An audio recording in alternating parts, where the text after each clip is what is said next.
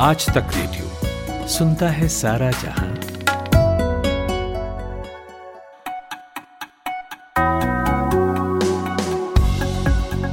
Hello good morning आज Tak radio सुन रहे हैं आप। मैं हूँ अमन गुप्ता और एक सितंबर के मॉर्निंग न्यूज़ एनालिसिस पॉडकास्ट आज का दिन में आपका बहुत बहुत स्वागत। बात शुरू करेंगे हिमाचल से, जहाँ विधानसभा चुनाव करीब हैं। कांग्रेस ने यहाँ कल घोषणा पत्र जारी किया है, लेकिन नेताओं के बागी रुख ने मुश्किल बढ़ाई है। चुनाव के ठीक पहले किस पार्टी का यहाँ पलड़ा भारी है, समझेंगे।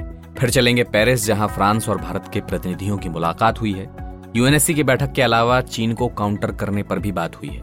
तो समझेंगे भारत और फ्रांस को एक दूसरे की ज़रूरत क्यों है? और सर्वाइकल कैंसर की पहली वैक्सीन भारत ने बना ली है। आज इसका लॉन्च होना है तो इस पर भी बात करेंगे। इसके बाद आखिर में बात होगी एशिया कप में लगातार हुई दूसरी जीत की। भारत ने हांगकांग को हरा दिया है। तो आगे के मुकाबले में भारत का सफ़र किस तरह का रहने वाला है, ये भी समझेंगे। लेकिन अभी वक्त है 60 सेकेंड्स हेडलाइंस का। सूरज कुमार से सुनिए। शुक्रिया, अमन। बीजेपी अध्यक्ष जेपी नड्डा सितंबर में जाएँगे ओडिशा। नेताओं की कार्यशाला में लेंगे भाग। पीएम नरेंद्र मोदी आज जाएँगे केरल। करोड़ों की परियोजनाओं का करेंगे उद्घाटन। दिल्ली में आज से शराब की सभी निजी दुकानें बंद, सिर्फ़ सरकारी ठेकों पर बिकेगी शराब। जम्मू कश्मीर में जैश के दो आतंकी मारे गए, एनकाउंटर में एक नागरिक भी घायल। योगी आदित्यनाथ का आदेश, पाँच अक्टूबर तक यूपी के सभी गैर मान्यता प्राप्त मदरसों का होगा सर्वे। पटियाला हाउस कोर्ट का जैकलिन फर्नांडिस को समन 26 सितंबर को होगी पेशी। अंकिता हत्याकांड केस, सीजीएम कोर्ट से स्पेशल कोर्ट ट्रांसफ़र किया गया पॉक्सो एक्ट जोड़ने के बाद अंकिता की उम्र 19 से घटकर 15 की गई। इसराइल की सीरिया के अलेपो समेत दो एयरपोर्ट पर एयर स्ट्राइक, हथियार लेकर पहुँचे ईरान के विमान को निशाना बनाया और भारत ने हांगकांग को एशिया कप में 40 रन से हराया, सूर्या ने 26 गेंद में बनाए अड़सठ रन।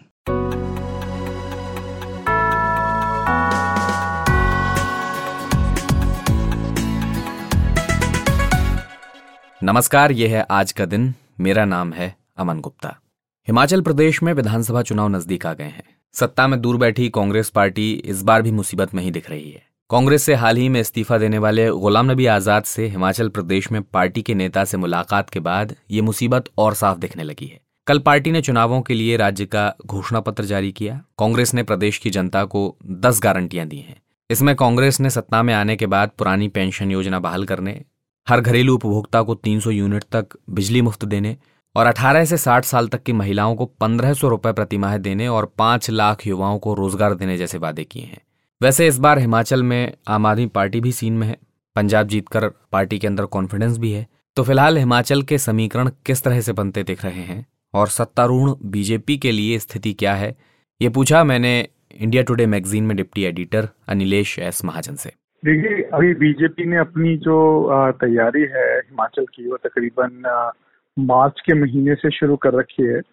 और ये पूरा का पूरा जो हिमाचल का कैंपेन है, वो पार्टी के जो राष्ट्रीय अध्यक्ष हैं जेपी नड्डा, उनकी देख रेख में तैयार किया जा रहा है। और बीजेपी जो मतलब पिछले साल जो वहाँ पे उपचुनाव हुए थे तो उसमें एक लोकसभा की सीट और तीन विधानसभा जो है, वो गवा बैठी थी। तो उसके बाद से पार्टी में चर्चाएँ शुरू थी कि शायद चीफ मिनिस्टर को बदला जाए या वहाँ पे कुछ पार्टी अपनी चेंजेस करे संगठन। तो वो तो भाजपा ने करने से मना कर दिया और जेपी नड्डा ने जाके हिमाचल में भी ये बोला कि जयराम ठाकुर के नेतृत्व में ही ये जो असेंबली के इलेक्शन है लड़े जाएँगे। और पार्टी वहाँ पे आ, काफ़ी ज़ोर शोर से अपने संगठन को मज़बूत कर रही है। और वहाँ पे जो बूथ लेवल की एक्टिविटीज़ हैं पन्ना समिति बनाना पन्ना प्रमुखों की नियुक्ति करना वो जो है पार्टी पिछले तकरीबन छह महीने से उसी पे ही काम कर रही है। और कुछ जो इम्पोर्टेंट सीट्स हैं जहाँ पे उनको लगता है कि आ, पार्टी का भी जनाधार इतना वहाँ पे कांग्रेस से भी कुछ लोगों को पार्टी में शामिल कराया है। कुछ सीटों में जो भाजपा से नाराज़ चल रहे थे नेता उनको भी वापस लाया गया है। तो कुछ लोग आम आदमी पार्टी में चले गए थे एक जुब्बल कोट खई में चेतन बरागटा हैं वो इंडिपेंडेंट लड़ गए थे इलेक्शन उपचुनाव। और उन सबको पार्टी ने वापस लिया है और उनको संगठन की का, कामों में लगाया है। और पार्टी धीरे धीरे अपना वहाँ पे संगठन मज़बूत कर रही। अनिलेश कांग्रेस ने कल टेन पॉइंटर मैनिफेस्टो जारी किया। मेरा सवाल यह है कि ऐसे समय में जब आनंद शर्मा के बागी तेवर हैं पार्टी के लिए चुनावी राह क्या इतनी आसान होगी? देखिए कांग्रेस के लिए आनंद शर्मा की जो गैर मौजूदगी है कुछ ज़्यादा बड़ा आ, एक सेटबैक नहीं है सिंबॉलिक है। आ, मैं आनंद शर्मा की राजनीति काफ़ी नजदीकी से देखी है हिमाचल प्रदेश की। वो थोड़ा राज्यसभा लीडर के तरीके के ही लीडर हैं। उन्होंने अपना जो लास्ट इलेक्शन है जो चुनाव लड़ा है वो उन्नीस सौ बयासी का असेंबली इलेक्शन था वहाँ पे भी वो हार गए थे। और उन्नीस सौ बयासी के बाद आज तक में कोई इलेक्शन नहीं लड़ा है चालीस साल में, सिर्फ़ राज्यसभा की राजनीति करी उनके कुछ लॉयलिस्ट हैं, कुछ उनके साथ चलने वाले लोग हैं पुराने जो चीफ मिनिस्टर थे, ठाकुर राम सिंह, उनकी फैमिली उनके साथ चलती है। पर वो भी जो उनका प्रभाव है थोड़ा थोड़ा पॉकेट्स में है। और आनंद शर्मा और विप्लव ठाकुर, जो ये पुरानी लीडर हैं विद्या स्ट्रोक्स इनका अब कोई ज़्यादा जनाधार है नहीं। तो उनकी गैर मौजूदगी से ज़्यादा फ़र्क नहीं पड़ेगा बट थोड़ा सिंबॉलिक जो है कि पार्टी संगठित नहीं है और नरेटिव बिल्डअप करने में थोड़ी सी दिक्कत आएगी इससे ज़्यादा कोई इम्पैक्ट नहीं पड़ेगा कांग्रेस को। अच्छा आम आदमी पार्टी भी इस बार हिमाचल में उतर रही है तो वहाँ की सियासत में आप आम आदमी पार्टी का रिलेवेंस कितना देखते हैं खासकर इन चुनावों के लिए? देखिए इस चुनाव में तो आम आदमी पार्टी के लिए कुछ ज़्यादा जगह है नहीं। उनके पास संगठन बहुत कमज़ोर और मुझे जहाँ तक लगता है कि आम आदमी पार्टी भी समझ गई है कि उनके लिए ज़्यादा स्कोप नहीं है काम करने का। तो अपना जो फोकस है वो पंजाब से लगते हुए ज़िले जो हैं मतलब अगर शुरू करें पठानकोट के साथ लगता हुआ चंबा और कांगड़ा जो जिला है, फिर फिर नीचे आते आते हमीरपुर, ऊना, सोलन, इन एरियाज़ पे ही वो फोकस कर रहे हैं। यहाँ पे ट्रेडिशनली जो है वो कांग्रेस मज़बूत रहती है। और भाजपा वो जो है, वो इतनी मज़बूत नहीं है। भाजपा ऊपर वाले जिलों में ज़्यादा प्रभाव रखती है। तो अगर आम आदमी पार्टी वहाँ पे वोट तोड़ेगी और काटेगी, वो लार्जली कांग्रेस के वोट होंगे। तो अगर आप पिछला असेंबली का इलेक्शन देखें तो भाजपा और कांग्रेस के बीच में डेढ़ दो परसेंट का ही वोट, का डिफरेंस था। और जो ये डिफरेंस था, वो लार्जली इन्हीं डिस्ट्रिक्ट्स में कांग्रेस को ज़्यादा बढ़त मिली थी। तो अगर इनका ग्राफ बढ़ता है कांग्रेस का तो आम आदमी पार्टी का तो लार्जली डैमेज करेगा कांग्रेस को और भाजपा को उसका फ़ायदा होगा शुक्रिया नीलेश महाजन।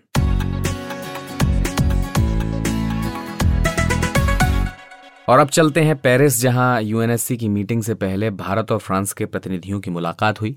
मुलाकात के अहम मुद्दे अगले महीने होने जा रही यूएनएससी की बैठक और चीन को लेकर दोनों देशों की काउंटर रणनीति थी। इसी सितंबर और दिसंबर में पहले फ्रांस और फिर भारत संयुक्त राष्ट्र सुरक्षा परिषद की अध्यक्षता करेगा। और इसलिए भी ये मुलाकात अहम है। चीन की सीमा पर बढ़ती हरकतों से भारत को भी अंतर्राष्ट्रीय स्तर पर एक मज़बूत समर्थन की ज़रूरत है तो उधर फ्रांस को भारत की ज़रूरत इसलिए भी ज़्यादा है क्योंकि रशिया यूक्रेन वॉर की वजह से यूरोपियन देशों पर कई सारे इम्पैक्ट दिखने लगे हैं। और इसमें सबसे आगे फ्रांस का नाम है। फ्रांस में महँगाई पर पहले से ही मैक्रों घिरे हैं। तो सवाल यह है कि भारत फ्रांस से क्या चाहेगा? उसके स्वार्थ क्या है? ये जाना मैंने फॉरेन अफेयर्स एक्सपर्ट और जवाहरलाल नेहरू यूनिवर्सिटी दिल्ली में प्रोफेसर राजन कुमार से। देखिए, भारत और फ्रांस में एक अभी तो गहरे स्ट्रेटेजिक कॉपरेशन है दोनों के बीच और अभी जो संबंध है बहुत ही मधुर है और दोनों के जो वर्ल्ड व्यू है वो भी मिलते जुलते हैं और उनका जो स्ट्रेटेजिक कॉपरेशन है उसमें एक डिफेंस कॉपरेशन भी आता है। तो डिफेंस कॉपरेशन में आप जानते हैं कि जो रफाल का एग्रीमेंट हुआ था रफाल का तो वो एक बहुत ही इंपॉर्टेंट एग्रीमेंट है और इसके अलावा जो हम जो जियोपोलिटिकल व्यूज़ हैं चीन को लेके या जो यूरोपियन यूनियन और इंडिया के बीच में कॉपरेशन होना चाहिए उसके बीच में तो ये दोनों के वर्ल्ड व्यू मिलते जुलते हैं और इस कारण से फ्रांस जो है एक हमारे लिए बहुत ही इंपॉर्टेंट पार्टनर हो जाता है यूरोपियन यूनियन में। यूरोपियन यूनियन में दो सबसे जो महत्वपूर्ण कंट्री हैं, एक जर्मनी है और एक फ्रांस है। और और यूरोपियन यूनियन और इंडिया के बीच में फ्री ट्रेड एग्रीमेंट भी चल रहा है। और बात चल रही है कि इसका बहुत ही जल्दी दोनों देश दोनों मतलब रीजन यूरोपियन यूनियन और भारत साइन भी करने वाला है। तो इन सारे चीज़ों को देखते हुए हम फ्रांस हमारे लिए बहुत ही इंपॉर्टेंट हो जाता है। और फ्रांस के लिए भारत भी महत्वपूर्ण हो जाता है। डिफेंस कॉपरेशन या इकोनॉमिक कॉपरेशन टेक्नोलॉजिकल कॉपरेशन इसके अलावा जो जो इंडो पैसिफिक है, वहाँ पे भी आप जानते हैं कि भारत का क्वाड के साथ और इसके अलावा जर्मनी और फ्रांस इन दोनों के साथ हमारे कॉपरेशन वहाँ पे बढ़ते जा रहे हैं। और इस दृष्टिकोण से मुझे लगता है कि भारत और भारत और फ्रांस दोनों के लिए महत्वपूर्ण है, एक दूसरे के लिए। प्रोफेसर राजन आपने जो चीन को लेकर दोनों देशों की साझा रणनीति का ज़िक्र किया इस बारे में थोड़ा और विस्तार से बताइए कैसे दोनों देश इस मुद्दे पर एक साथ आते दिखाई देते हैं? देखिए चीन को लेके जो दोनों देश जहाँ पे अग्री करते हैं वो है कि इंडो पैसिफिक में जो हम फ्री नेविगेशन की बात करते हैं। आ, कि फ्री नेविगेशन मतलब चीन की जो एक्सपेंशनिस्ट पॉलिसी है जिसमें कि वो ताइवान को एक्सेप्ट नहीं करता है एज ए सेपरेट स्टेट और वहाँ पे वो फोर्सिबली उसको ब्लॉकेज करने की कोशिश कर रहा है। और वहाँ पे आप देख रहे हैं कि यूएस और चाइना के बीच, चीन के बीच में तनातनी भी अभी काफ़ी चल रही है। वहाँ पे हमारे जो वर्ल्ड व्यू है बिल्कुल मिलते जुलते हैं फ्रांस भी अमेरिकन पॉलिसी जो है वहाँ पे सपोर्ट करता है ताइवान के इंडिपेंडेंस को सपोर्ट करता है और इसके अलावा जो साउथ चाइना सी और खासकर वो इलाका जो कि जो जो कि फिलीपींस से या वियतनाम से जो मिलता जुलता है, वहाँ पे भी जो फ्री नेविगेशन का इशू है और चाइना का जो एक्सपेंशनिस्ट पॉलिसी है उस पे भारत और चीन, भारत और फ्रांस चीन का विरोध करते हैं। और दोनों के जो वर्ल्ड व्यू है इंडो पैसिफिक को लेके वो मिलते हैं। तो इसलिए हालाँकि कोई स्ट्रॉन्ग स्ट्रेटेजिक कॉपरेशन भारत और फ्रांस के बीच में अभी उसको लेके नहीं हुआ है। लेकिन जो भी कई बार मिलिट्री एक्सरसाइजेज होते हैं या जो दूसरे कॉपरेशन एग्रीमेंट्स होते हैं उसमें हम हम देख रहे हैं कि वहाँ पे भारत और फ्रांस के जो वर्ल्ड व्यू है वो मिलते हैं चीन को लेकर हम्म, अच्छा रूस यूक्रेन युद्ध के बाद यूरोपीय देशों में समस्याओं के बारे में जो बात कही जा रही है, चाहे वो महँगाई को लेकर हो या कोई और मुद्दा हो, उस मामले में भारत कितना ज़रूरी है फ्रांस के लिए? देखिए, फ्रांस और जर्मनी दो ऐसे देश हैं जो कि यूक्रेन के इश्यू में भी वो पूरी तरह से अमेरिकन या अमेरिकन पॉलिसी को सपोर्ट नहीं करते हैं। ये ज़रूर है कि वहाँ पे वो चाहते हैं कि जो यूक्रेन में, यूक्रेन का जो रेजीम है, वो बरकरार रहे और रूस ने जो क्षेत्र को कब्जा किया है, वो नहीं होना चाहिए। इस बात को बोलते हैं, लेकिन उनको यह बात भी पता है कि आखिर रूस उनका नेबर है और रूस से भी वो अपने संबंध पूरी तरह से खत्म नहीं करना चाहते हैं, जैसा कि अमेरिका करने की कोशिश कर रहा है। तो वैसी स्थिति में फ्रांस ज़रूर चाहता था कि भारत फ्रांस भारत जो पश्चिमी देश है, उनके साथ रहे। लेकिन चूँकि भारत ने एक इंडिपेंडेंट पॉलिसी वहाँ पे अपनाया है तो लेकिन मुझे लगता है कि यूक्रेन को लेके दोनों देशों में कोई खास विवाद नहीं है भारत और फ्रांस के बीच में। ये ज़रूर है कि दोनों के जो जो फॉरन पॉलिसी है वो थोड़े से अलग हैं। लेकिन दोनों एक दूसरे के जो पॉलिसी है वहाँ उसको रिस्पेक्ट करते हैं। और जहाँ पे आपने महँगाई की बात की और जो दूसरे इश्यूज़ आ रहे हैं सिक्योरिटी की बात की, वहाँ पे भी फ्रांस चाहता है कि जो ब्रॉडर सिक्योरिटी एक आर्किटेक्चर बने। उसमें रशिया के साथ कॉपरेशन हो, बल्कि कॉन्फ्लिक्ट या, एक वर्ल्ड वॉर की स्थिति पैदा नहीं हो जाए। तो और भारत भी यही चाहता है कि उसका जो जितने भी स्टेक होल्डर्स हैं वहाँ पे सारे देश मिलकर वहाँ पे एक पीसफुल सोल्यूशन लाने की कोशिश करें। तो मुझे लगता है कि यूक्रेन में थोड़े से मतभेद तो हैं भारत और फ्रांस के बीच में, लेकिन इस इशू को लेकर दोनों देश एक दूसरे पर दबाव नहीं बनाएँगे। शुक्रिया प्रोफेसर राजन।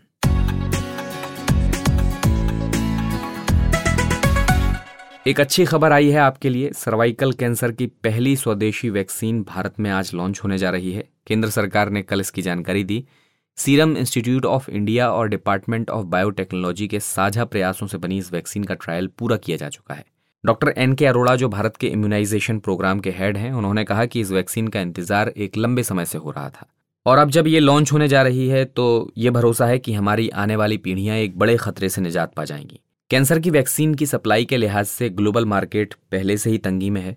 ऐसे में इस वैक्सीन का लॉन्च भारत के लिहाज से बड़ी उपलब्धि है। हमने बात की यूके की नेशनल हेल्थ सर्विस में काम कर रहे डॉक्टर अविरल वत्स से और उनसे सर्वाइकल कैंसर की इस वैक्सीन के बारे में विस्तार से समझा। वैक्सीन के बारे में बात करने से पहले हम थोड़ा सा क्विकली समझ लें कि जो ये वैक्सीन है ये हमें सर्वाइकल कैंसर से आ, बचाव करवाती है जो कि लेडीज़ में आ, पाया जाता है। और सर्वाइकल कैंसर का अगर वर्ल्ड ओवर हम डाटा लें तो आ, वो सेकंड मोस्ट कॉमन कैंसर है आ, पाया जाने वाला दुनिया में। और उससे जो कैंसर की जो डेथ्स हैं जो अगर हम रिप्रोडक्टिव लेडीज़ की रिप्रोडक्टिव एज लें पंद्रह से चवालीस के बीच में ये second most common cause of cancer death भी होता है। इंडिया में इसकी जो डेथ का अगर हम आंकड़ा लें तो तकरीबन 65 से 67,000 पैंसठ से सतसठ हज़ार के करीब डेथ्स जो हैं वो इंडिया में हो रही हैं जिसका मतलब है कि ये काफ़ी हाई नंबर है और ये सारी डेथ्स जो हैं वे प्रिवेंटेबल होती हैं ये बचाई जा सकती हैं।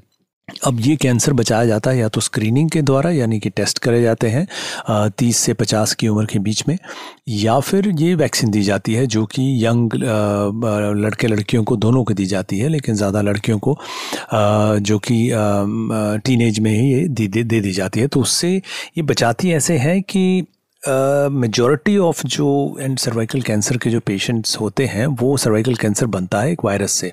ह्यूमन पेपिलोमा वायरस होती है और उससे पाया जाता है कि एक 80-90 प्रतिशत कैंसर उसके कारण होते हैं। तो जब हम ये वैक्सीन देते हैं, तब ये बॉडी में इम्यूनिटी तैयार कर देती है उस वायरस से फाइट करने में।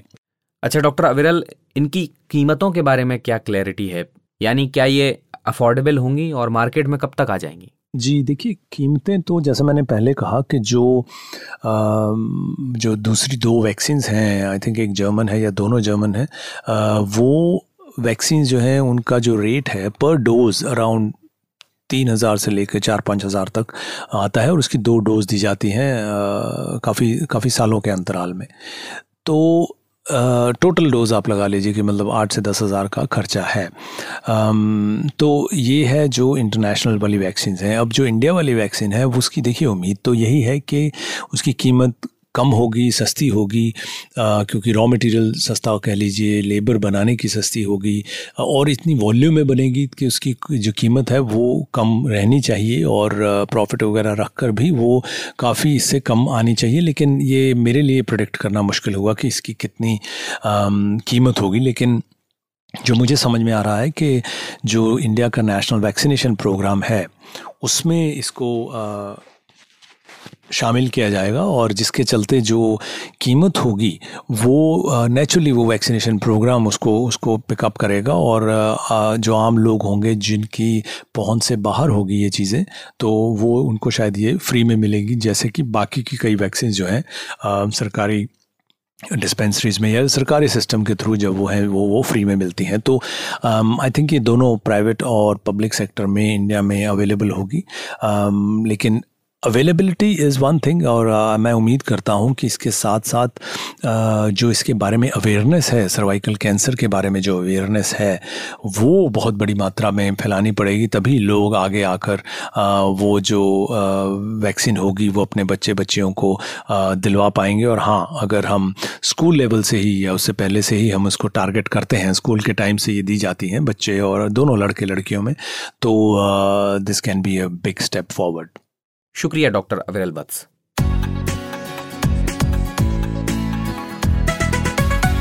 और अब बात करते हैं एशिया कप की। कल भारत ने दूसरे लीग मैच में हांगकांग को 40 रन से हरा दिया।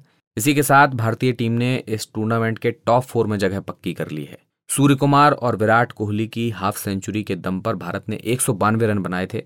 जवाब में हांगकांग की टीम 20 ओवर में पाँच विकेट खोकर एक सौ बावन रन ही बना सकी। भारत ये मुकाबला 40 रन से जीत गया है। तो इस मैच को लेकर और अब एशिया कप में भारत के आगे के सफ़र पर हमारे सहयोगी कुमार केशव ने बात की स्पोर्ट्स जर्नलिस्ट मोहम्मद इकबाल से।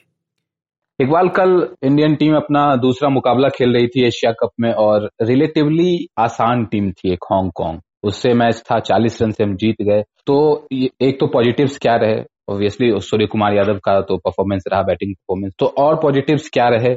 इस मैच के, और नेगेटिव्स क्या रहे? कोई, क्या कोई लूप होल आपको नज़र आता है अभी भी इंडियन टीम के परफॉर्मेंस में इंडियन टीम के बैलेंस में? देखिए, जहाँ तक पॉजिटिव्स का सवाल है तो एक मीनो के खिलाफ आप बहुत ज़्यादा खुद को आजमा भी नहीं सकते। ऑनेस्टली ये भी कहा, कहना गलत नहीं है। जहाँ तक लूप होल्स का सवाल है मैं इस पे ज़्यादा फोकस रखना चाहूँगा। के राहुल का फॉर्म मुझे लगता है सीरियस एक इशू है भारतीय टीम के लिए।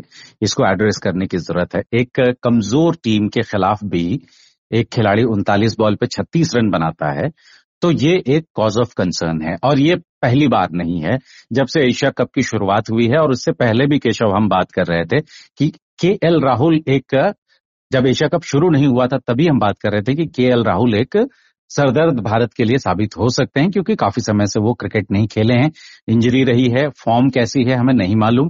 तो ये एक कॉज ऑफ़ कंसर्न ज़रूर नज़र आ रहा है।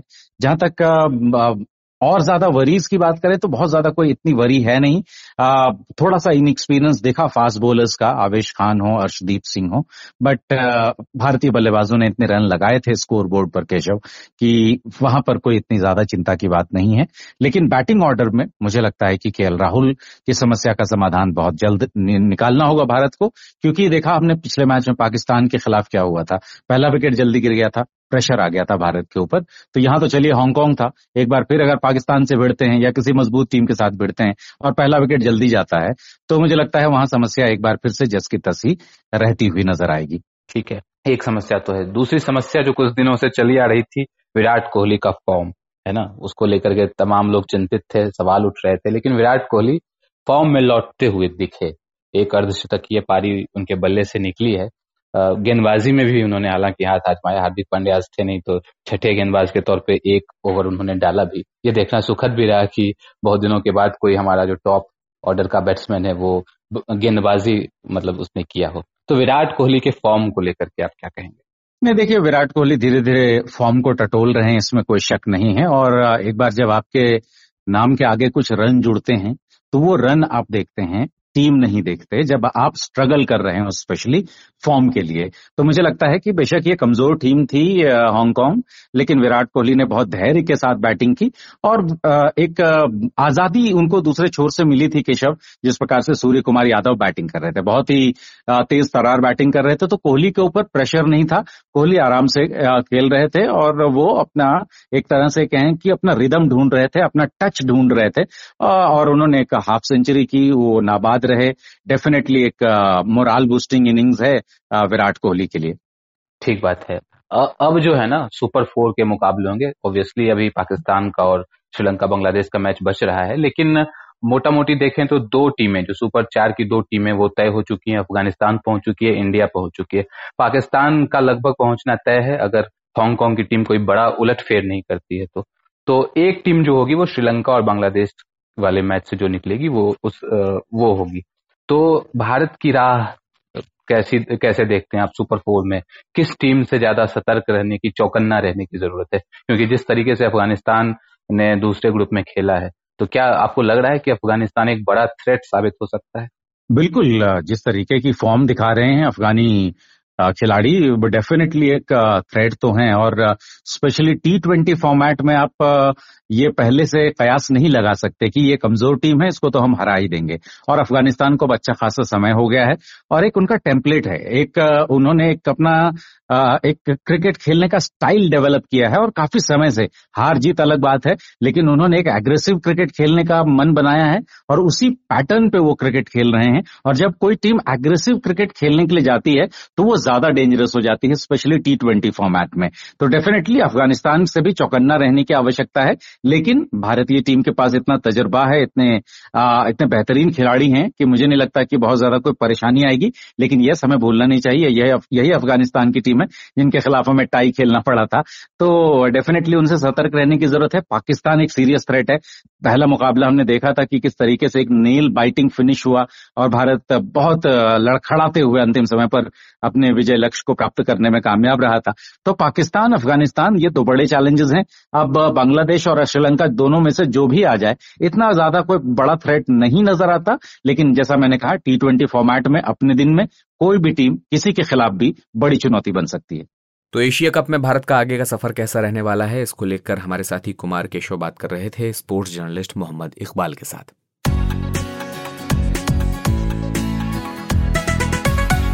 अब बढ़ते हैं हम अपने अगले सेगमेंट आज के अखबार की ओर। देश विदेश के अखबारों में सुर्खियाँ बताने के लिए मेरे साथ सूरज कुमार मौजूद हैं। तो सूरज, बताइए आप देश के अखबारों में क्या खबरें देख रहे हैं? गुड मॉर्निंग अमन। अमन, आपको याद होगा कि एक आध हफ़्ते पहले बिहार से ये खबर आई कि जो कानून मंत्री हैं वहाँ के कार्तिक कुमार, उन पर अपहरण के चार्जेस लगे हैं। जिसके बाद जो विपक्ष है, बीजेपी उन पर हमलावर रही। लेकिन इसके बावजूद जो सत्ता दल है, वो कार्तिक कुमार के सपोर्ट में आया है। फिर चाहे वो नीतीश कुमार हो, लालू यादव हो, तेजस्वी यादव हो, हर कोई उनके सपोर्ट में खड़ा दिखा। लेकिन कल इसमें डेवलपमेंट हुआ और नीतीश कुमार ने जो मंत्रालय है, कानून मंत्रालय, उनसे वापस लिया और जो गन्ना उद्योग मंत्रालय है, उसका पदभार उन्हें सौंप दिया। लेकिन रात होते होते ये खबर आई कि कार्तिक कुमार ने गन्ना उद्योग मंत्रालय से अपना इस्तीफा दे दिया है, जिसे नीतीश कुमार ने स्वीकार भी कर लिया है। तो ये खबर मैं नव भारत टाइम्स में पढ़ रहा था अमन और दूसरी खबर मैं द डेली गार्डियन अखबार में देख रहा हूँ। ये भी बिहार में जो कल डेवलपमेंट हुई, उसको लेकर ही है। कल तेलंगाना के मुख्यमंत्री के चंद्रशेखर राव बिहार दौरे पर थे। इस दौरान उन्होंने नीतीश कुमार, लालू यादव, तेजस्वी यादव से मुलाकात की और बीजेपी पर उनके जो पॉलिसीज़ हैं, उनको लेकर हमलावर रहे।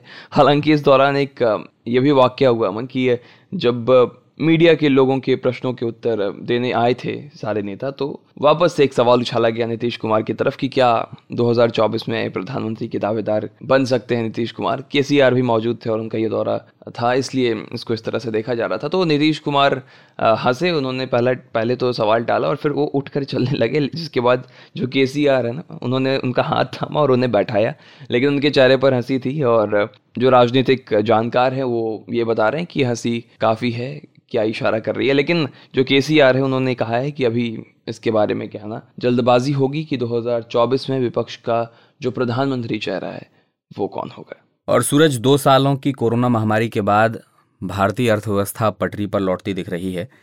जनसत्ता पर मैं जीडीपी के आधार पर लगी खबर देख रहा हूँ। तो 2022-23 जो चालू वित्त वर्ष है, उसकी पहली तिमाही के जीडीपी के आंकड़े आए हैं। और इस तिमाही में जो जीडीपी ग्रोथ रही है, वो साढ़े तेरह परसेंट रही है। हालाँकि सूरज आरबीआई ने जो अनुमान लगाया था, वो सोलह पॉइंट दो का लगाया था, लेकिन चौदह तक पहुँचते पहुँचते जो हमारी उम्मीद थी, वो दम तोड़ गई। लेकिन काफ़ी लंबे समय बाद जीडीपी ग्रोथ डबल डिजिट में देखने को मिली है और इस बढ़ोतरी के साथ भारत दुनिया की सबसे तेज आगे बढ़ती हुई अर्थव्यवस्थाओं में से एक बना हुआ है। जी अमन और दैनिक भास्कर अखबार की खबर मैं पढ़ रहा हूँ अमन कि जो कश्मीरी पंडित हैं जो कश्मीर छोड़ चुके हैं, विस्थापित हो चुके हैं, उनकी संपत्ति को सरकार किराए पर लेगी। अभी कुछ रोज पहले ही सरकार ने 302 एकड़ ज़मीन कब्जा मुक्त कराए हैं कश्मीरी पंडितों के। रिपोर्ट में यह भी कहा गया कि सरकार इस बात से चिंतित है कि कश्मीरी पंडित जो विस्थापित हो चुके हैं, उस ज़मीन पर अब वापस नहीं आना चाहते हैं। तो इसी के बाद अब, the Jammu and Kashmir migrant immovable property act 1997 के अंतर्गत सरकार ये जो संपत्ति है 600 से ज़्यादा संपत्ति की बात की जा रही है उसे किराए पर लेने का विचार कर रही है और इसको लेकर जो उस लैंड के ओनर हैं उनसे उनकी बातचीत चल रही है।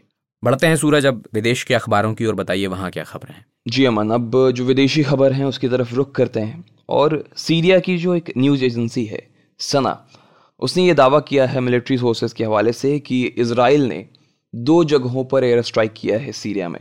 पहला हमला अलेपो इंटरनेशनल एयरपोर्ट पर हुआ है और दूसरा हमला जो है, वो दमशिक, जो कि वहाँ की राजधानी है, सीरिया की, वहाँ पर हुआ है। एजेंसी के मुताबिक ये कहा गया है कि हमले के बाद एयरपोर्ट को काफ़ी नुकसान हुआ है। हालाँकि अभी तक इसराइल की तरफ़ से कोई अमन इस पर अभी प्रतिक्रिया नहीं दी गई है। और ख़ास बात यह है कि अमन की जो अलेप्पो है, जिस पर दावा किया गया है कि वहाँ एयर स्ट्राइक की गई है, वो इकोनॉमिक हब है सीरिया का। और दो महीने पहले दमशिक इंटरनेशनल एयरपोर्ट पर भी बम्बारी की खबर आई थी अमन। वहीं वॉल स्ट्रीट जर्नल की मैं खबर देख रहा हूँ, अमन, कि अमेरिका ने करीब 400 चीनूक हेलीकॉप्टर्स की उड़ान पर रोक लगा दी है। उनका ये कहना है कि अमेरिकी सेना ने इंजन में आग लगने की आशंका को देखते हुए ये फैसला लिया गया है। इसी पर भारत ने अमेरिका से इस मामले में रिपोर्ट मांगी है, क्योंकि भारत के पास पंद्रह चीनूक हेलीकॉप्टर हैं, जो कि ऑपरेशनल हैं, सभी ऑपरेशन में हिस्सा ले रहे हैं। भारत में इनकी उड़ानें अभी रोकी नहीं गई है। भारत ने कहा है कि कंपनी से इसकी वजह पूछी गई है और ये भी पूछा गया है कि क्या उससे जो भारतीय वायुसेना की जो चीनूक है, क्या उससे कोई खतरा है? और जिस तरह का जवाब आएगा उस पर उस तरह की कार्रवाई की जाएगी अमन। बहुत बहुत शुक्रिया सूरज।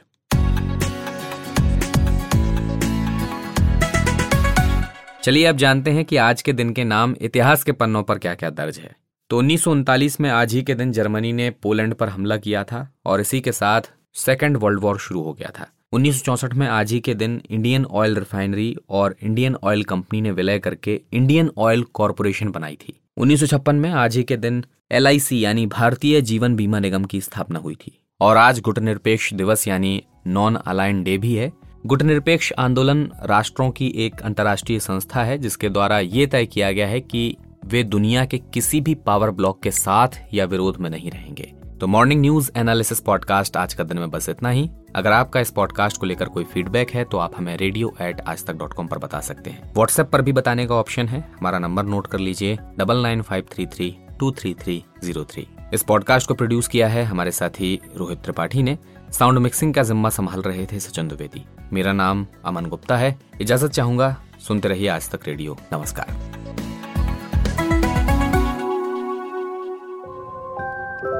कहानियों का मौसम लौट आया है। किरदार जिनमें सांस ले रहे हैं, हमारी रोज़मर्रा की ज़िंदगी के एहसास। किसी आँख से टपका एक खामोश आँसू।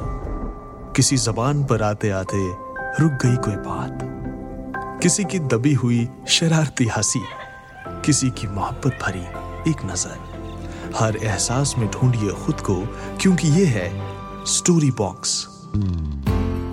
Story box with Jamshed Qamar Siddiqui coming soon only on Aaj Tak radio